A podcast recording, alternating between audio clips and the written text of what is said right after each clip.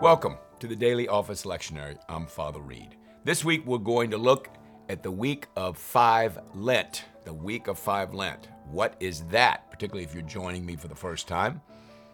Week of five Lent. That is the fifth Sunday in Lent. And you will see posted scriptures from Sunday through Saturday. So we start on Sunday in the liturgical calendar, and we extend it through Saturday, then we start up another Sunday. Now we have five Sundays in Lent, five weeks, and so we are in the fifth week, and the next week is Holy Week, and then the next week after that is Easter week. So we're going to be celebrating the death and resurrection of Christ next week, and then we're going to be celebrating the week after the resurrection. There's quite a few scriptures, particularly in the Gospels, about that we call post-resurrection events, post-resurrection events. But first, we are still in Lent, and we are continuing to pray, fast, be quiet before God, read our scriptures, digest them, and you'll have a lot to digest, as you can see, from the readings of this week. We are still in the great chapters of Jeremiah. We have twenty-three through thirty-one. Romans nine, ten, and eleven, and then we are in John nine and ten and eleven. John nine, ten, and eleven. So there's much to cover. Here we go. Jeremiah twenty-three, sixteen to thirty-two. This is what the Lord Almighty says, verse sixteen. Do not listen to what the prophets are prophesying to you. They fill you with false hopes. They speak visions from their own minds and not from the mouth of the Lord. You want to hear from someone that's heard from the Lord. They keep saying to those who despise me, the Lord says you will have peace. And to all who follow the stubbornness of their hearts, they say no harm will come to you. But which of them has stood in the counsel of the Lord to see and hear his word? Who has listened and heard his word? So God is accusing them of not listening to the word of God, not being led by the word of God. Then people are hearing this word, thinking that it is the word of God, it is the word of God, and they're going to respond to it. That is a serious problem. That is not good. You want to be able to hear the word of the Lord from the minister or the teacher, the preacher, so that you will know what to believe and what to do. But if they had stood in my counsel, verse twenty-two, they would have proclaimed my words to my people and would have turned them from their evil ways. See, and their evil deeds. See, that's the key thing, is to stand in the counsel of the Lord, hear the word of the Lord, share that word with the people, and then people would have turned from their evil ways once they've heard the word of the Lord.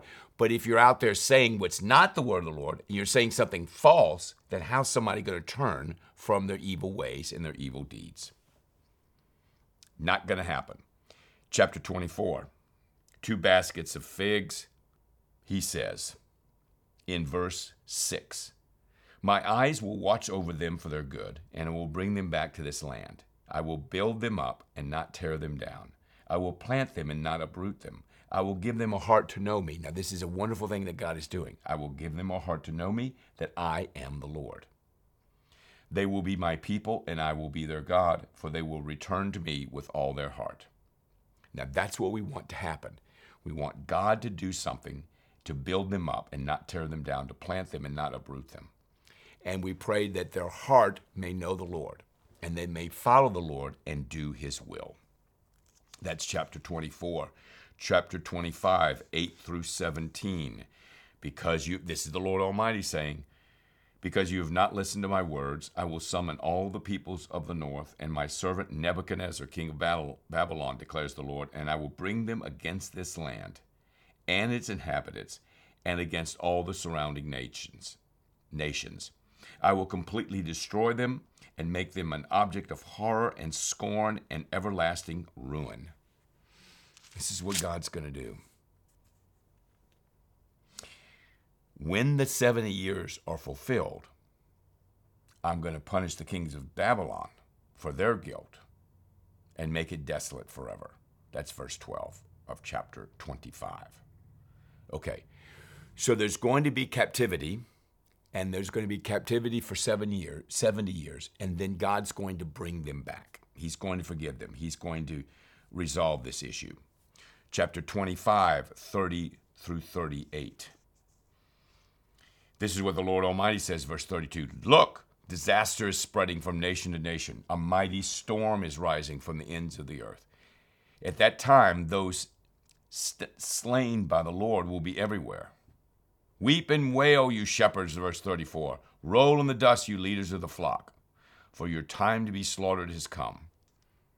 So there's going to be judgment against the people that sin against the Lord and do not do what the Lord says. And I've been talking to you for weeks from Jeremiah about these events. Chapter twenty-six.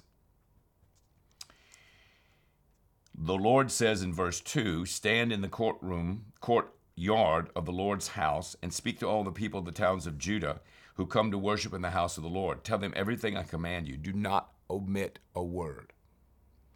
Perhaps they will listen and each will turn from his evil way. That is what we're trying to do. Listen, turn from your evil way. Then I will relent and not bring on them the disaster I was planning because of the evil they have done.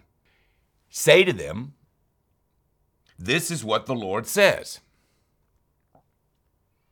If you do not listen to me and follow my law, which I have set before you, and if you do not listen to the words of my servants, the prophets, whom I have sent to you again and again, though you've not listened, then I will make this house like Shiloh and this city an object of cursing among all the nations of the earth. I mean, how many times have we heard these warnings from Jeremiah? And you're only reading little pericopes of Jeremiah through the Daily Lectionary. I mean, if you'd have read everything between chapter one and twenty-six, it's far worse. All you got to do is listen to my words from the servants of the prophets and do what I say, and I will relent. Such is the book of Jeremiah. Chapter twenty-nine. Chapter twenty-nine. four through thirteen. Now, this is a very famous passage that a lot of people use. Now, you may not know this passage, so this is good. Verse eleven. I know the plans I have for you, declares the Lord, plans to prosper you and not to harm you, plans to give you hope and a future. Then you will call upon me and come and pray to me, and I will listen to you. Then you will seek me, verse thirteen, and find me when you seek me with all your heart. I will be found by you, declares the Lord, and will bring you back from captivity. Remember, five eighty-seven, he takes them to captivity. They're there seventy years. They come back, and he restores them. Ezra, Nehemiah, Haggai, Zechariah, Malachi. I will bring you back from captivity. I will gather you from all the nations and places where I banished you, declares the Lord, and will bring you back to the place from which I carried you into exile. They went into exile because of their sin. Because of God's mercy and compassion, they cried out to him. He delivered them. Chapter thirty-one, twenty-seven to thirty-four. Chapter thirty-one, twenty-seven to thirty-four. This is the covenant I will make with the house of Israel after that time, declares the Lord. I will put my law in their minds and write it in their hearts. Thank God that he does that for us. I will be their God, and they will be my people. No longer will a man teach his neighbor or a man his brother, saying, know the Lord, because they will know me. From the least of them to the greatest, declares the Lord. I will forgive their wickedness and remember their sins no more. You can't get better than that, people. I'm going to put my law in their minds. I'm going to write it in their hearts. I'm going to be their God. They're going to be my people. We're going to have a relationship.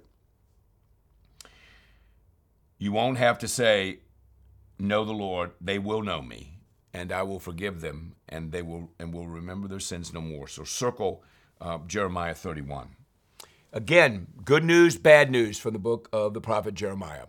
Good news if we obey the Lord and do what he says, Deuteronomy, Psalm one. Bad news if we don't. Ladies and gentlemen, do what the Lord says. Read his word, study, pray. When you and I mess up, repent. Tell God you're sorry. Be honest about your sin. Move away from your sin. Ask God to help you and empower you to do what God wants you to do. Romans chapter nine. Now, Romans chapter nine is, to say the least, a very difficult chapter. And as I, has to do, as I said last time, with the um, nation of Israel and how Paul, who is obviously from the nation of Israel and is obviously a Jew, deals with that. Dealing with what to do with Israelite people. Chapter nine, nineteen to twenty-three. One of you will say to me, then why does God still blame us, verse nineteen? For who resists his will? But who are you, O man, to talk back to God? Shall what is formed say to him who formed it, why did you make me like this? Verse twenty-one, does not the potter have the right to make out of the same lump of clay some pottery for noble purposes, purposes and some for common use? So they have this extraordinary discussion about what to do with the people of Israel and the Gentiles. Chapter ten, one to thirteen. Brothers, my heart's desire and pray, prayer to God for the Israelites is they may be saved. No question about it. We want them to go to heaven. We want people to be saved. We want God to save many, many people. We want people to come to Christ.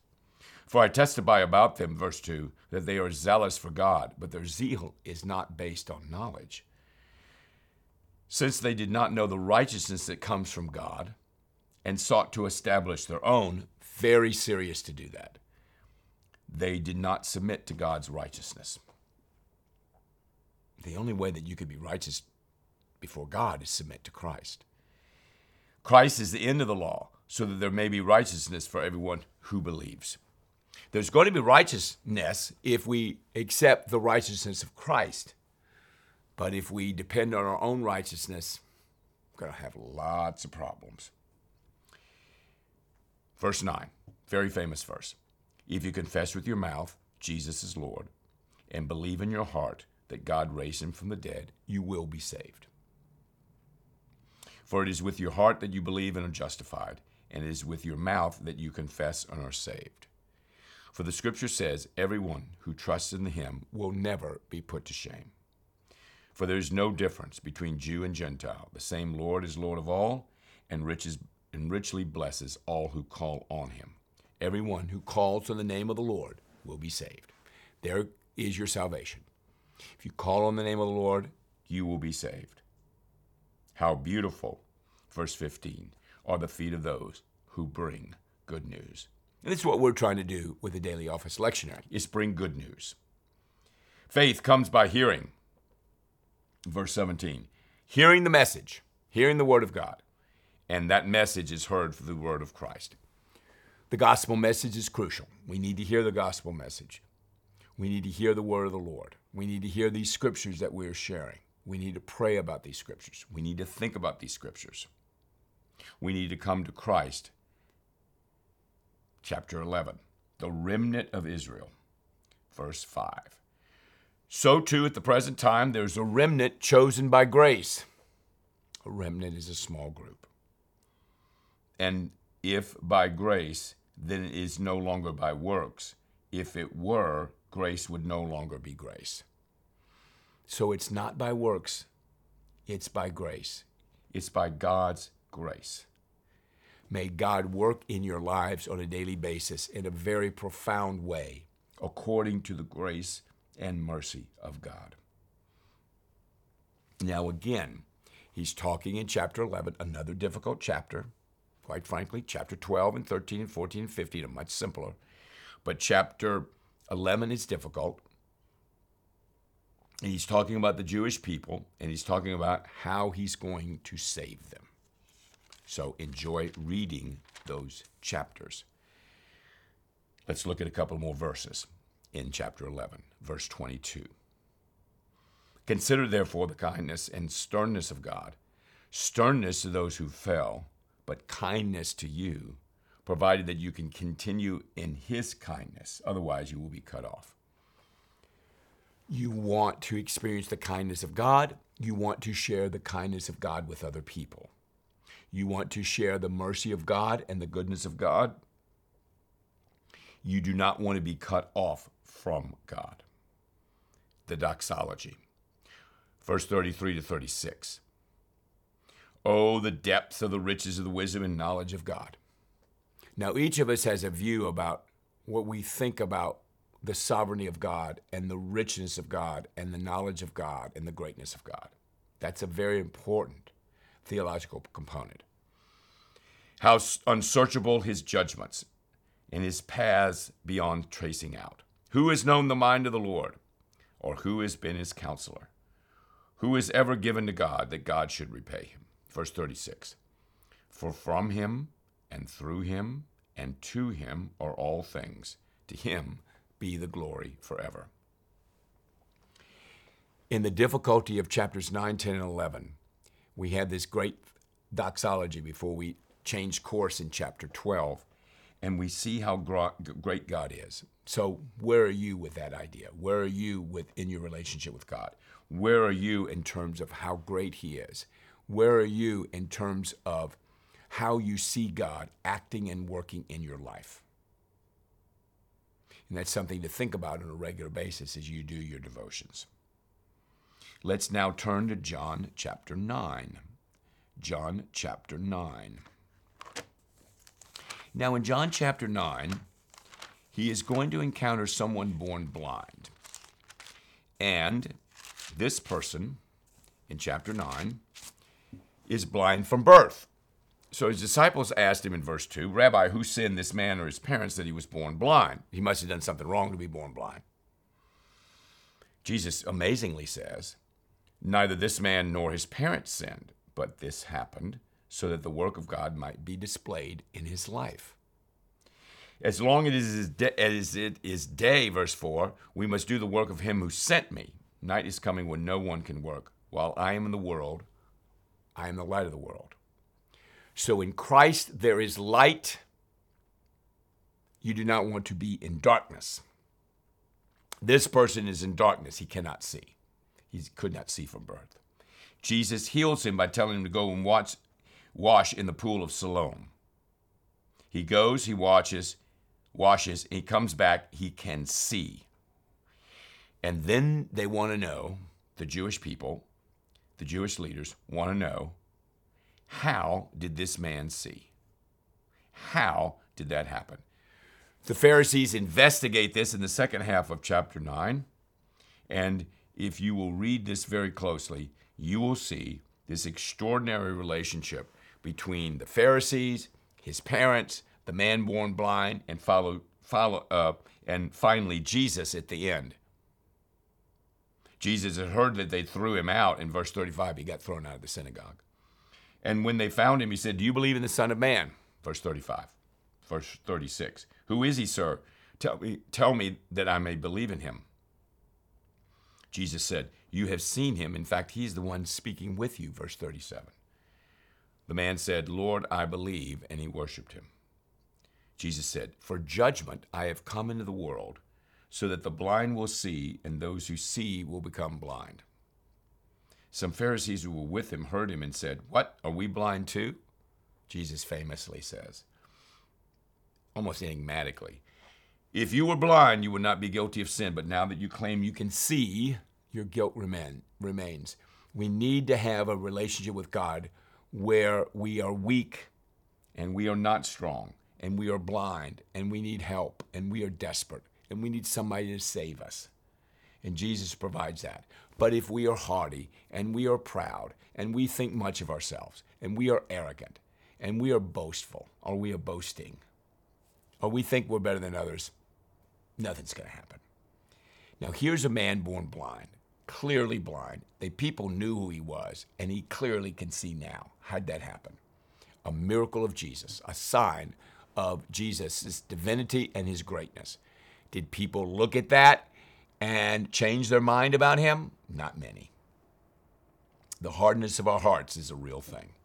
Chapter ten, of course, is the wonderful chapter about the Good Shepherd. Jesus is the gate for the sheep in chapter ten, verse seven. The thief is very dangerous. He comes to steal and kill and destroy. I came that you might have life, John ten ten. that you may have life and have it to the full. I am the Good Shepherd, chapter ten, verse eleven. The Good Shepherd lays down his life for the sheep. I'm thinking of Psalm twenty-three. I'm thinking of Ezekiel thirty-four about the shepherds. We're the sheep. Jesus is the shepherd. He takes care of us. We are safe with Jesus. I am the Good Shepherd, he says it in verse fourteen. I know my sheep. My sheep know me, just as the Father knows me, and I know the Father. I lay down my life for the sheep. Of course, he will do that. And so when you are in the sheepfold, and when you are in and you pass through the gate, and Jesus is the gate, and he takes care of you, and he gives you the pasture, and he gives you food and water. Remember, we talked about um, the bread of life last uh, week when we talked from six thirty-five. Jesus said, I'm the bread of life. You feast on me, you'll never go hungry because it's an eternal thing. Jesus is always with you, Psalm twenty-three. He's the Good Shepherd. Now, these people, these people, the Jews, which are referred to in chapter nine, they don't care anything for Jesus. Jesus says in verse twenty-seven, eleven, ten twenty-seven, my sheep listen to my voice, I know them, and they follow me. But the Jews said, verse thirty-three, we are not stoning you, because they wanted to kill him, for any of these, but for blasphemy, because you, a mere man, claim to be God. We know you're not God. I don't know what you're telling us, because you're not. You're not the Messiah. And of course, Jesus is saying that he is. And all they have, the evidence they have, is all these miracles that he's done. Look at the beginning of chapter six last week. He feeds the five thousand. Five loaves and two fish, twelve baskets left over, and he walks on water. Okay, he heals somebody blind. You want another one? He raises Lazarus from the dead, chapter eleven. I mean, I don't know what else the man could do. Well, who can heal a person born blind? Who is going to be the Good Shepherd and take care of the flock? Who is going to raise a person from the dead? He's been dead for four days. He's been dead for four days. Jesus said in verse twenty-five, chapter eleven, I am the resurrection and the life. He who believes in me will die, will live, even though he dies. Whoever lives and believes in me will never die. Do you believe this? It's a question for all of us today. I'm the resurrection and the life. I have life. I can save people eternally. And because of my resurrection from the dead, I have destroyed death and the grave. The person that believes in me will live, even though he dies or she dies in the natural death that we have. If you believe in me, you will never die. Do you believe this? It's a question for all of us. And then he raises the person from the dead. And it was an extraordinary thing. Jesus called out in a loud voice, verse forty-three, Lazarus, come out. The dead man came out, his hands and feet wrapped with strips of linen and a cloth around his face. Jesus said to them, take off the grave clothes and let him go. Well, in this last week of Lent, before we enter the very holiest of weeks, Holy Week, that culminates in the death and the burial and the resurrection of Christ, I don't know what could be better than dealing with these scriptures from Jeremiah, the positive and the negative, from Paul's letter to the Romans, and where we see salvation in ten nine following. Everyone who calls in the name of the Lord will be saved, verse thirteen of chapter ten. And then finally, Jesus is dealing with the man born blind, the Good Shepherd, and the resurrection of, or I should say, the raising of Lazarus from the dead. He would, he did die. See, Jesus is the only one that was raised from the dead and did not die. He's the master of them all. I shall be praying for you and for us as we enter into this Holy of Holy Weeks. Enjoy the fifth Sunday in Lent and the week, the days following this fifth week in Lent. As we prepare ourselves for Holy Week, may the Lord continue to bless you and give you a Holy Lent. See you next week for Holy Week. God bless you.